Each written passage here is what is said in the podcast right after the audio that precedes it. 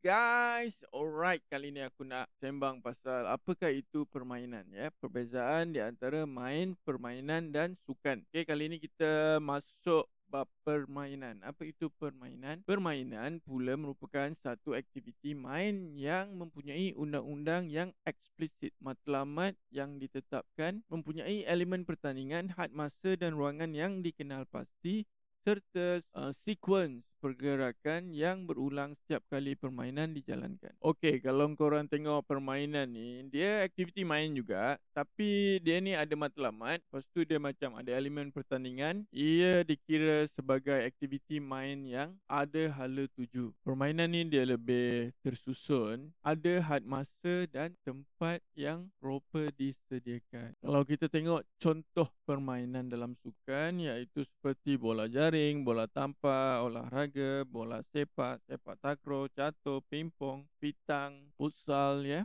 Kita ada juga permainan tradisional seperti gasing, guli, tutup botol, batu seremban dan congkak. Dalam permainan, kita boleh mensasarkan kemenangan. Alright guys, aku rasa setakat ini podcast aku untuk kali ini. Kita akan bincangkan apa itu sukan untuk podcast seterusnya. Sekian, terima kasih.